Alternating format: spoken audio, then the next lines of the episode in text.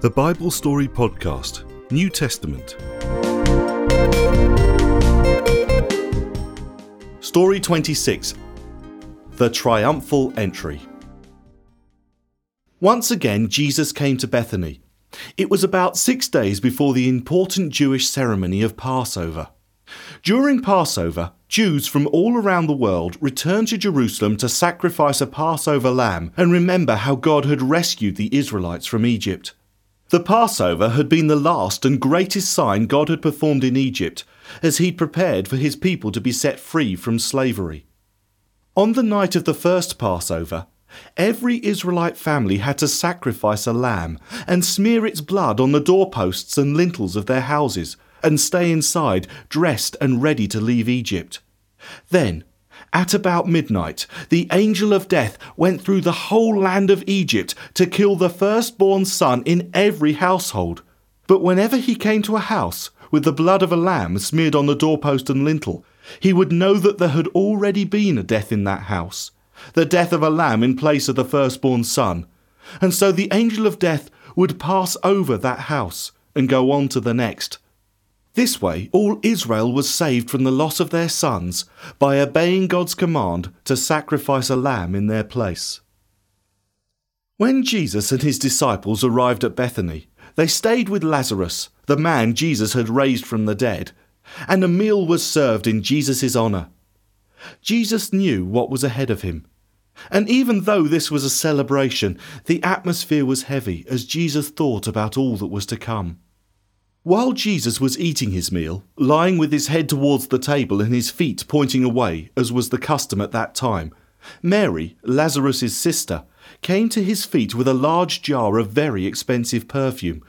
Then, breaking the seal on the jar, Mary poured the perfume over Jesus' feet and wiped his feet with her hair, filling the whole house with the fragrance. Somehow, Mary understood how Jesus felt and so did this beautiful thing for him. But not everybody who watched understood or cared what was happening. It was Judas Iscariot, one of the disciples, who spoke up. What does that woman think she's doing? he exclaimed. That perfume was worth a small fortune. We we could have sold it and given the money to the poor instead of wasting it on Jesus' feet. Not that Judas cared about the poor. He was just horrified to see all that money go to waste, as he thought.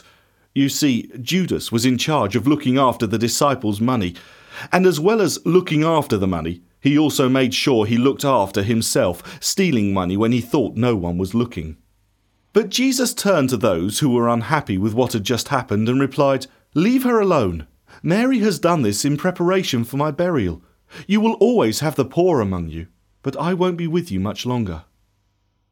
Now, Jerusalem was only a couple of miles away, and when all the people who'd come for the Passover celebration heard that Jesus was in Bethany, they flocked to see him and to see Lazarus, the man he'd raised from the dead. The next day, Jesus made preparations to go to Jerusalem. Calling two of his disciples to one side, he said to them, You see that village over there? I want you to go into that village, and as you enter it, you'll see a young colt, a young donkey that's never been ridden before, tied up by the side of the road. Untie it and bring it here to me. And should anyone ask you what you're doing, tell them the Lord needs it and will send it back soon. The two disciples did what Jesus said, and sure enough, as they entered the village, they found a young donkey that had never been ridden before tied up outside a house. As they started to untie it, some of the people standing nearby demanded, What do you think you're doing untying that colt? It's not yours. After the briefest glance at each other, the two disciples told them exactly what Jesus had said to say The Lord needs it, and he'll send it back soon. At that, the bystanders let them take the donkey to Jesus. Bringing the colt to him, his disciples threw their cloaks over it, and Jesus sat on it, riding towards Jerusalem. Although the people didn't realize it at the time, Jesus was fulfilling a prophecy that said, Do not be afraid, people of Israel. Look, your king is coming, sitting on a donkey's colt. But it wouldn't be until after Jesus had gone back to heaven that they started to understand. You see, the crowd thought Jesus was the Messiah and expected him to be a warrior king and to take over the country and get rid of the Romans. But Jesus wanted to show them that their ideas of what the Messiah would be like were wrong. So instead of coming to Jerusalem on a war horse, he chose a simple colt, refusing to be the kind of Messiah that the crowd wanted. By now, the crowds were very large, and as Jesus made his way to Jerusalem, they started throwing their cloaks on the road ahead of him, and they even went into the fields to cut palm branches that they could wave in the air and as the procession reached the place on the road where it descends from the Mount of Olives, his followers started to shout and to sing as they walked along, praising God for the wonderful miracles they'd seen. Bless the King who comes in the name of the Lord, they shouted. Bless the coming kingdom of our ancestor David. Praise God in highest heaven. As usual, some of the Pharisees had come along to find fault with Jesus. And when they heard the crowd shouting these things, they couldn't believe their ears. So, shouting across to Jesus, they said, Teacher, tell your followers off for saying such things.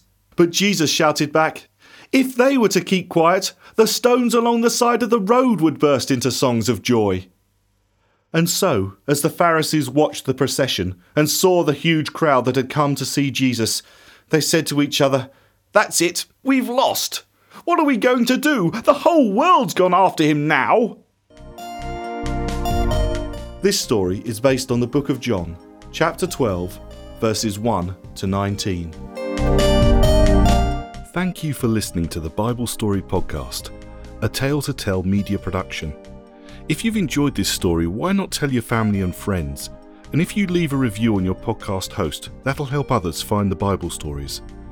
In the meantime, feel free to visit the website, thebiblestorypodcast.com, where you can find a complete list of all the stories we've done and let us know what you think.